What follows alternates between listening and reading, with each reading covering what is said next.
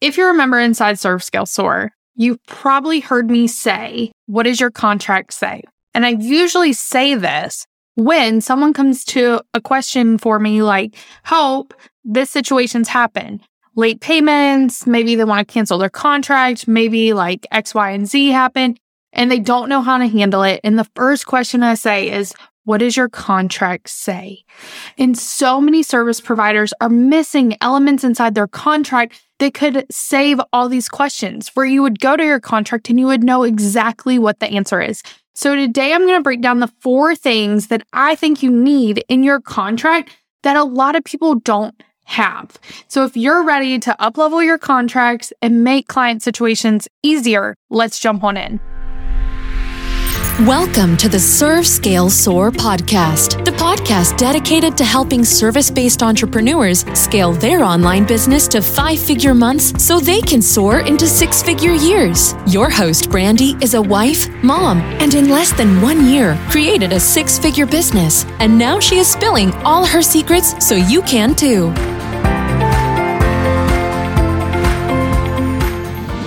Serve Scale Soar. Oh my goodness. Welcome back, my friend. My name is Brandy Miles. And if this is your first time tuning in, welcome, welcome, welcome. We are about to become earbud besties.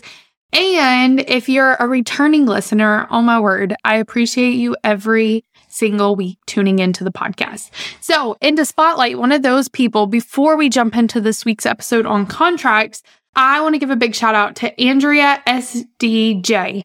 She gave us five stars and she said there's something for everyone. Have you ever heard a tip or some great advice and you agreed with it? Just to realize a week later, I can use this for myself. This morning I had an aha moment.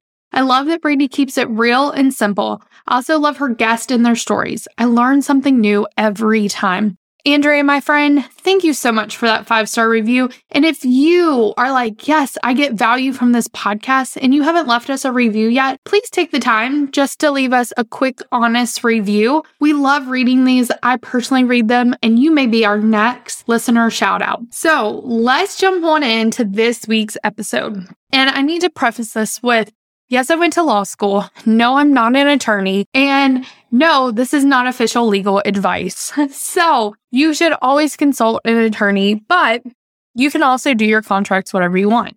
And so I just need to preface this. This is not legal advice. This is real life advice. And so when we talk about contracts, the thing with a contract is in the situation of freelancers, virtual assistant service providers, the chances of getting sued are like so incredibly small because the damages that if there were damages or a dispute about your work, the value is probably so low that it would actually cost more to go to court than just to forget the whole situation to begin with. Now, does that mean you can never be sued? No. I mean, anyone can sue for anything. We've seen stuff like people suing McDonald's for having hot coffee. So, yes, people can sue for anything. However, your risk of being sued as a freelancer are so, so small. So then is this me saying like you don't even need a contract? No.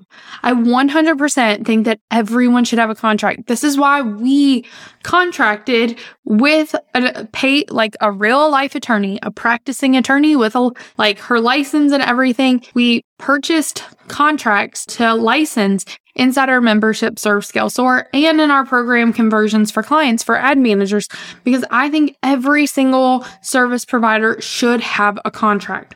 I believe that it sets the tone for the relationship and it shows that this is a professional relationship. So what I love about contracts is it sets the expectations for you in writing. Do all your clients read the contract before they sign it? Probably not. Some of them will. And there will be times where they don't like a clause that's in there and ask you to change, and you can decide if you want to change it or not. That's always available to you. But what I love about a contract is, especially for our people who are a little bit more passive, they don't like conflict. They don't like when tough situations come up. I don't think any of us love when tough situations come up, but like you never want to be the person who gets into a conflict or something like that. And what a contract does is it handles that conflict for you because all you have to say is, well, unfortunately, according to this section in the contract, like we just can't do that. And I have to stick to our contract because if I don't, then it's void. And so it's really, really important that we can use this as a way to set our expectations, our boundaries, which y'all know I think is so, so important. So, a few questions that usually get asked inside Serve Scale Soar is this has happened, this situation, and I don't know what to do. And everyone gives advice. And my first question is always, what does your contract say? Because if our contracts are really solid, the contract answers the question for us. We don't need advice. We just say, hey, the contract says this, and that's the way it is. But what most of the time happens is when they come with these questions, their contract doesn't answer the question that I'm suggesting. So even if you buy a templated contract, you can still add these things. So I'm going to go over the four things I think you need in your contract that most people are forgetting. And these are in no particular order. These are just the four things that I see the most questions about and I always had in my contracts. So the first one is a late payment policy. So in your contract right now, you can pull it up and look through and see what your late payment policy is. And you may have one in there that says like what it is. And maybe it's just the standard one, but you don't really like that policy. Change it. You can do that. And so some examples are these are just examples. Once again, this is not legal advice, but some people have once the payment is late, all work will stop. Some people give people five day grace periods. Some people add on a percentage, like a late fee percentage. I think you should do whatever makes you feel good. For me, I did have a late fee that was added on after X amount of days, but I did also say that soon as a payment is late, all work will stop because I'm not going to work if I'm not getting paid. And so all work will stop. That's something I added to mine. And there was a late fee after X amount of days. And so you have a lot of options with this. And you can even Google service provider late payment policy and get some different examples. Like there's so many contract templates out there and stuff. And a lot of it's free on Google. Now, maybe not the exact contract, but different clauses in contracts. You can get examples of those and see what works for you or ask other service providers, what's yours? Like, what has worked for you? And that's a great question to come to Serve Scale Soar, the membership, and be instead of saying like, oh, I don't know what my late policy should be, instead say, this is what I'm thinking. What do others have that has worked for them? Because it may be in there, but if they've never had to use it, it doesn't mean it's necessarily working for them. The best advice is going to be from people who have had late payments. And this is what happened. Another thing you can do is have it where they have to do auto pay to work with you. It has to be set up on auto pay. Then, unless their cards decline, you're not going to have an issue of late payments. So that's another thing that you could put in your contract is I only work on auto pay. So they have to set it up where it comes out on X date each month. But so one thing to get clear on is what is your late payment policy? And you need to actually know what it is.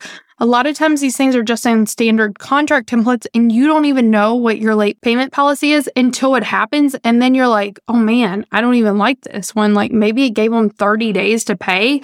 And you're like, that doesn't work for me. And so we need to know what these policies are that we have the clauses in the contract.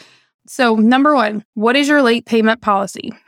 Two, the next thing you need is what is your canceling the contract or terminating the contract policy? Here's one that gets really sticky and a lot of people don't know until it's too late. Can they cancel if they're locked into a three month contract? Can they cancel? Like, is there a way for them to get out of the contract? And what is that policy?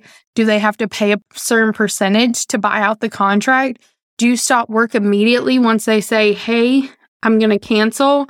Or do you delete work that you've done? Like, do they not get the assets that you've already completed? What does that look like for you? One example we say with our ad clients is that one thing that I always had in mind, and one thing I suggest is if they cancel the contract early, all the assets get deleted and removed. So any graphics, copy, all of that we take back. Also, we turn off and delete any ads. Because they're canceling the contract early. So they're not going to be able to go in and turn on. Now, maybe like something happened. If someone had a traumatic event or something and they're just having to like lay off some people and you may be like, okay, well, I'm not going to do that. You don't have to do what's in the contract when it comes to termination, but you should have it in for like, what if these people are like wanted to use you for a month grab the work and then they're going to go pay someone in the Philippines $5 an hour to do it instead of you because they already have their strategy. So I always like to think, what is the worst case scenario and how would I want to handle that? Put that in the contract because then you have flexibility. And so what happens if they cancel the contract early? Do they have to give you 30 days notice with payment? Do you continue to work during that time or is all work stopped but they still owe you? These are things to think about when it comes to canceling or terminating a contract early. Once again, you can Google terminating contract early contract policy and see different ones that come up or clauses and see what fits what you do. So, like, let's say you're doing a web design and there's three payments. Then, if they cancel the contract early, do they get any of the assets? Do they get you know, like the wireframe? Do they get any logos, graphics you've done yet? Or do they lose all that and the money goes like they don't get any money back? These are all things to think about and keep it top of mind. Like, what do you want your contract termination policy to look like? So, we've talked about late payments, we've talked about termination of contract early. The third one is turnaround time. What is your turnaround time? So, with projects, if like, let's go back to the web design. If you're doing a web design, then you would want to put all the dates in there. Like have a clause that says, here's the dates, and also have when they need to get you everything by. Because then if they don't get you that by, then you have it in your contract. Like this is what happens if, you know, you don't get it to us in time or this happens or this happens. And so we want to make sure that we have all of this stuff in our contract. Or let's say that you're doing like podcast editing or management and I know this is something I've talked about with podcast managers is like you have to have your episode to us 10 days before it airs, or you pay X fee, or that podcast doesn't get out. So that's part of scope of work. Like, what happens if you're not getting the work you need? Also, if you're doing like maybe OBM work or something like that, and you have random tasks coming in, maybe you have a 72 hour turnaround, or maybe you put that we don't work on weekends or something like that. Like have it in there, what your working hours are, what the scope of your work is. That way, if they come to you, another one is a sales page builder. Like if you're not doing the copy and you're only building, you would have to have in there how many edits are they going to get? Like that needs to be in there. Like how many edits? They get two edits before X charge goes in place. We want to have the scope of work in there. And you want to be updating your contract as different situations come up for the next client. So when I first built my very first funnel, I charged way too low, 1500 and we had so many edits every time, like such little edits that it would have never even like changed the conversion or anything so many edits to these funnels. And I was spending all my time going back and forth, changing button colors, things like that. And I should have put in there that once it's approved, you only get two more edits. And so things like that are lessons we learn. So maybe with that client, it's not in there, but make sure it's there for the next client. We want to make sure that we're updating these as different situation comes up and as we learn. So what is your turnaround time? We need to have that in there. What does that look like? And I think I just merged three and four. So turnaround time would be like here's all the dates. And then the fourth one is scope of work, which kind of blends in with the turnaround time. So, what is your scope of work? What are you going to do? What are you not going to do? And I kind of just blended those in there together. So we'll say there's four, but I did them as three. So the first one is late payment policy. What does yours look like? The second one is cancel your termination of contract policy. The third and fourth one together are turnaround time what does that look like? Does if they get you something, is it 72 hours? If you're doing a website, what are all the dates? What are the deadlines for getting you what you need? For ads, same thing. What is your turnaround time if they say we want this campaign up? Is it a 5-day turnaround? Is it a 48-hour turnaround? What does that look like for you? And then scope of work. What are you doing? What are you not doing? And so with scope of work, it would be like if you're a social media manager, right out there, what is your scope of work? So I will post X post each week. I'll create graphics, I'll write copy, and then it can be like, I'll create two reels per month or something like that. Like, get really clear. So when they come to you and say, well, we need all this edited, you can be like, that's not within our contract. That's something else. Or if you're a Facebook ad manager, right in the scope of work, do you do copy? Do you create the graphics? Like, what will you and will you not do? Or will you do highly professional video editing? Like, if you don't do that, put that in there. For our podcast managers, when we think about what you do, are you going to create like those wave graphics for social media? Is that something you do? And if not, don't put it in your work. And then when they come and say, Hey, can you start creating these for me? You can say, unfortunately, that's not included in our scope of work for the contract. So what are you actually doing? You don't need to put what you're not doing, but be very, very clear on what your scope of work is. So late payment policy, termination of contract policy, your turnaround time and scope of work. These are the four biggest things that I see people not have in their contract or they have it in their contract, but it's like a standard template one and they didn't go back and edit it to fit what they want their business to look like. And y'all, when you do this, it creates boundaries in your business, which are so, so stinking important. But also, it helps you in those hard situations when a client comes to you, you go to your contract and you say, unfortunately, this is what the contract says. So anything outside of that, we would need to add on. So it's an upsell or something like that. And so this keeps you really, really true to your contract. And that's the thing. You have to stay true to your contract. If your contract says, if you don't get me the podcast episode in 10 days, then it won't be aired. Then you have to stay true to that. The moment you let them get away with it, then they're no longer going to listen to your contract because you let them do that before. So maybe you say, Hey, according to our contract, I have to have these podcast episodes within 10 days or there's an extra charge or we don't get the podcast out. This is your first warning. After this, we will have to go by what the contract says.